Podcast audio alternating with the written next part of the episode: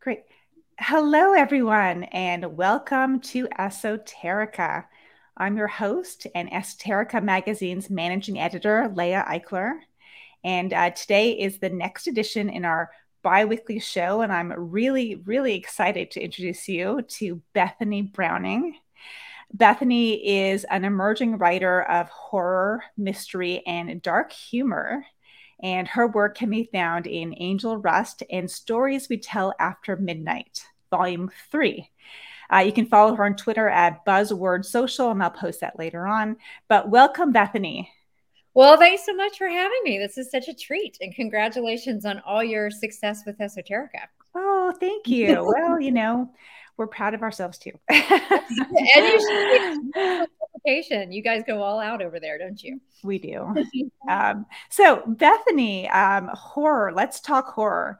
So, you know what? A congratulations on uh, your short story being published in uh, Stories to Tell After Midnight. So, I I read the story. It is called Dirty Penny, and it is thrilling and frightening. Uh, and we'll get to that in a minute. But you know what? what sparked my interest about these stories i mean this was this is a post halloween you know compilation of horror stories. And and hmm. horror as a genre is obviously popular all the time. And i hmm. grew up loving you know horrors the likes of stephen king not like gory horror but like stephen king mm-hmm. horror.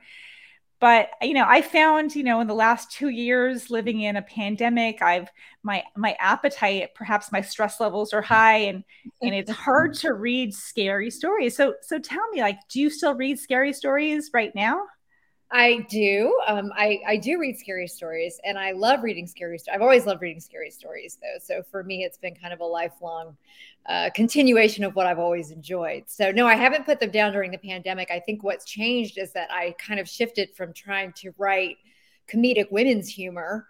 Mm-hmm. Um, you know, so full disclosure, you know, Leah and I have known each other for a while and, and, yeah. um, each other's work and seen my full, evolution um, of a writer. I mean, you know what I started as, mm-hmm. and then you know, I and then I wrote a very lighthearted, very PG, cozy mystery. Um, but I found, I guess, during the pandemic that I was having much darker feelings, mm-hmm. and just decided to explore some of those those things as well. Um, you know, in my career, my my day job is as a uh, retail copywriter. So I write a lot of puns and sort of funny headlines for a national retail chain.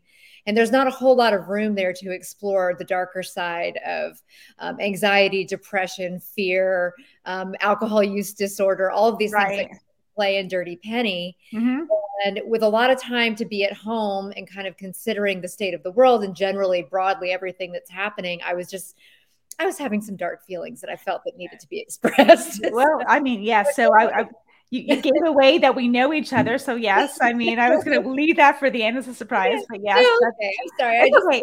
You know, we can, we can tell everybody that we've known each other for years and and that we share our work and you know we probably text daily but it's all good because you know I'm, now we're here in front of everybody and mm-hmm. and talking about your your brilliant horror so okay so tell us about these dark thoughts i mean so what dark thoughts uh, come to you uh, mm. in terms of like writing this story. So, you know what? Maybe mm. let's backtrack. Can you tell mm. us all about Dirty Penny? What what happens in the story? Just a sneak peek. Well, what's what's Dirty Penny was kind of a surprise. I'd actually um, I, it started out being something very different. I'd read a news article about a woman who was on her way to the hospital giving birth to a baby in the car and I mm-hmm. there were two of them. One of them was driving, one of them was giving birth, and she actually gave birth to the baby in the car. And then the, they got in a car accident, and when they woke up, the baby was gone. And I was like, "Well, this is a perfect." So it kind of started out as like crazy. that's crazy. I didn't know that. More bonkers than what I wrote. And I thought, well, nobody will believe this. So let's let's change it around a little bit. So the story kind of started as like maybe there was this alien abduction thing. Mm-hmm. Um, but that's not what it ended up being. What it ended up being was the story of a woman who is still haunted by the trauma of her family trying to sell her at a young age and feeling like she she wasn't sold she got out of it but she felt the whole her whole life like she was still being hunted like this mm-hmm. person that tried to buy her was still out there hunting her and she'd become you know, sort of darkly in her own mind a lot and with alcohol abuse, kind of drinking and feeling paranoid and not wanting to leave the house. and then finally one day she's forced to leave the house and then she's forced to confront whether her paranoia was was real or not real and i'll yeah. leave the ending to yeah please leave the ending don't give it away especially so that's basically where the story came from but then it just right. became my own because you know i've i've had struggles with um, addiction in my family and myself right. yeah. um, and have had dark thoughts of not wanting to leave the house or or or feeling you know uh, paranoid about certain things that were going on and, and i just kind of wanted to explore in fiction how those mm-hmm. things feel if you're put into an extraordinary circumstance so so it's really interesting so you know um I mean, when you read horror, especially at a time, you know, when people's anxiety is quite heightened, I think everyone there's an underlying, you know, sense of anxiety right now. I mean, what's the, what is the physical or physiological reaction? I mean, do you feel better after being kind of transported into something scary, or does it take you away, or does is there some sort of chemical reaction in your body where you feel, you know, more relaxed after, you know, getting to the climax? Like, what happens? I think I do when I'm watching and reading other right. people's things because you're you're living vicariously through another character and you're identifying with emotion rather than taking yourself through it right. uh, different way. And so and i like i like being scared just sort of in general you know it, it makes my cold dead heart feel something. I enjoy you know anytime a story really grabs me like a movie really grabs and really scares me i enjoy that heightened sense of right. adrenaline yeah. Um, you know, and, and, you know that there's going to be an ending to it and it's yeah. safe. So you're in kind of a mm-hmm. controlled environment. Writing, it's a little different. You know, I mean, I think once you, and as a writer yourself, I'm sure you've had these moments where you start to really kind of pick apart experience or an emotion that you've had with something and you really start feeling it so that you can write about it. Right. And sometimes it takes a couple days to actually shake that. It's actually a little less healthy, I think. I don't know that it I, I don't know that actually writing about it makes me feel better about myself, but I think watching other people's stories that I can identify with in that what I was saying, the controlled environment does right. help exercise those demons, both maybe literally and figuratively. Mm-hmm. so who do you read? I mean, who who is your go-to like horror writer? Um, well, I mean, Anne Rice. Um, yeah. you know, it's actually kind of a odd week to be discussing this. I, you know, I we should talk mm-hmm. about Anne Rice. So tell me, I mm-hmm. mean, what what what was your favorite novel of hers? Well, Interview with the Vampire, I think, was probably. Yeah. I mean, the first horror I remember reading and having it really affect me during my daytime hours. You know, I I read it in the early '90s, and I remember walking around for right. several weeks, feeling to see if fangs had grown. You know, you're, you're doing this. then I with vampires um, but then, you know, also right now I'm reading a great book called My Heart is a Chainsaw, and I think the author oh. is um, Stephen Graham Jones. I think mm-hmm. that's correct. And then it's um it's a, it's about slasher films essentially. So I've always watched slasher films. I've always read mm-hmm. a little bit of horror here and there, and you know, I'm just kind of open to to anything. Um, but Anne Rice was probably my first, and then who hasn't read Stephen King? All the big ones, right? You know? All the big ones. so, so I'm and so are you reading any horror now? Yeah, I'm reading My Heart as a Chainsaw. Oh yeah, that's it. Okay, and so how do you and and okay, tell us a little bit about the book and and well, I'm, I'm so it's kind of about the final girl in a right. slash film. So the main character is an indigenous young woman, and um, she is obsessed with slasher films. And so mm-hmm. I'm not quite sure where it's going yet, and I don't know the ending, but she's kind of involved in something that's um, a, a, real slasher situation that happened in her hometown. So I'm mm-hmm. just to see where we go with that. That's fun. That sounds like fun. And um, okay, so before I forget, I would like to know where people can buy um, stories we tell after midnight. So where where is it being sold?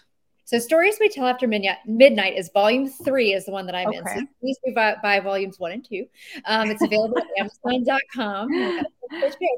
Um, Amazon uh, right now it's only available in Kindle form. I'm not totally sure when the hard copy is coming out. I was hoping it would be ready by now, but um, it's not. I don't think as of today. But still, supply chain. No, just I'm of guessing. Is it in a supply chain issue? I know everything seems to be a supply know. chain issue, so I don't know. I'm just a hired gun. You know, okay. I was just lucky enough to be chosen. I was thrilled to be chosen for this volume. Um, yeah and the other writers are excellent. And it's just it's i mean it's anytime as you know anytime your work gets published it's a huge you know it just feels so good because we work so hard and we work in isolation and and we we doubt ourselves constantly. So when, it's nice to be picked. And well and you've been picked a lot. So you've actually published a number of of horror uh, horror genre stories this year. So tell us about another one. So Sputnik is another story that I have out right now in a magazine called Angel Rust, which is mm-hmm. online. And I believe they're just angelrust.com, might be angelrustmag.com. I'm not entirely sure, but that's really more of a psychological horror um, of two old people who um, find themselves in a situation that is untenable, but um, they don't know how to get out of it. And the sadness that is um, sort of inherent in uh, committing to something, whether or not it's it's healthy for you. So that's basically what that one's about. And there's a dog. So and, and I was going to say it's about a dog, and I think people can relate to that right now because lots of people have bought dogs during the pandemic yeah. and to uh, greater or lesser degrees of success, right? So. well, dogs are like, you know, they have their own personalities and sometimes they fit in your family and sometimes they don't. And right. what happens when you love that little beast more than anything, but he's just not a good fit? Right. And then, you know, you're stuck with them because, you know, we normally don't get rid of our family members. I yeah, guess some people do. I mean, you didn't, and your dog was, you know, a hellish nightmare, and you lived with him for many, many, many years. So, you know, it's loved him, but I know, I know. I'm sorry. I'm sorry. Yeah, and so, well, anyway, on to happier news. Yeah. yeah, so that story's a little bit about a dog. It's more about kind of um, sticking through things when long past the expiration date, and right. then um, the story I have coming out tomorrow in a magazine, uh, Filth Literary, which I, I could not be prouder. I need to look that up ASAP. I mean, what a beautiful name for a, a magazine. Okay, okay. Filth. Yeah. Filth. What, what, filthy stuff are you going to be writing in Filth? So what oh. Filth, what Filth picked up is a story called Petaluma, also mm-hmm. about dogs. I have mm-hmm. kind of a running theme, and this one is um, uh, what happens when a a shoe in to win an ugly dog contest doesn't win and how they respond to the question of who beat them you know what what was so i think that's kind of you know, we go on a little bit of a journey with right. Igor and uh, vegas vegas the dog who's the ugliest dog in the world and mm-hmm. how he loses the ugly dog contest and what happens after that. Yeah so that, that comes out on filth tomorrow Okay, I think everyone should tune into Filth. I hope Filth is watching so Filth can actually know that we are boosting them for sure because it yeah. sounds like a great title. okay, so before we um before we sign off, I mean, tell maybe it's it's kind of approaching the end of the year. I mean, if you had any advice to other uh, genre writers of horror mystery, I mean, what what would it be? Well, I think it's the advice that we continually give each other, which is right. just keep going. I mm-hmm. mean, it it it's not going to be easy sometimes you know? Sometimes you you write in a vacuum and you i mean it took me a year to get petaluma published. Everybody hated it. Except i loved it. Hey phil um you know so the, there's an and i do I, I firmly believe that there's an audience for every writer and there's right. an audience for every style of writer and you just have to find them and sometimes it takes a little longer than others but just don't quit. Just keep right. going you keep writing through the pain and maybe turn some of the pain into a horror. And put the pain into a horror. Okay. well, sage advice. I mean, hopefully not too much pain, but lots of horror. So let's keep it coming. Thank you, Bethany. Um, it was so wonderful to have you on the show. And uh, we will talk to you soon. Uh, for everyone else who's joining in, uh, we will be live broadcasting bi weekly, so every two weeks um, from now on. So tune in and we hope to see you back here soon. Thanks so much. Bye. Speak to you soon. Bye, everyone.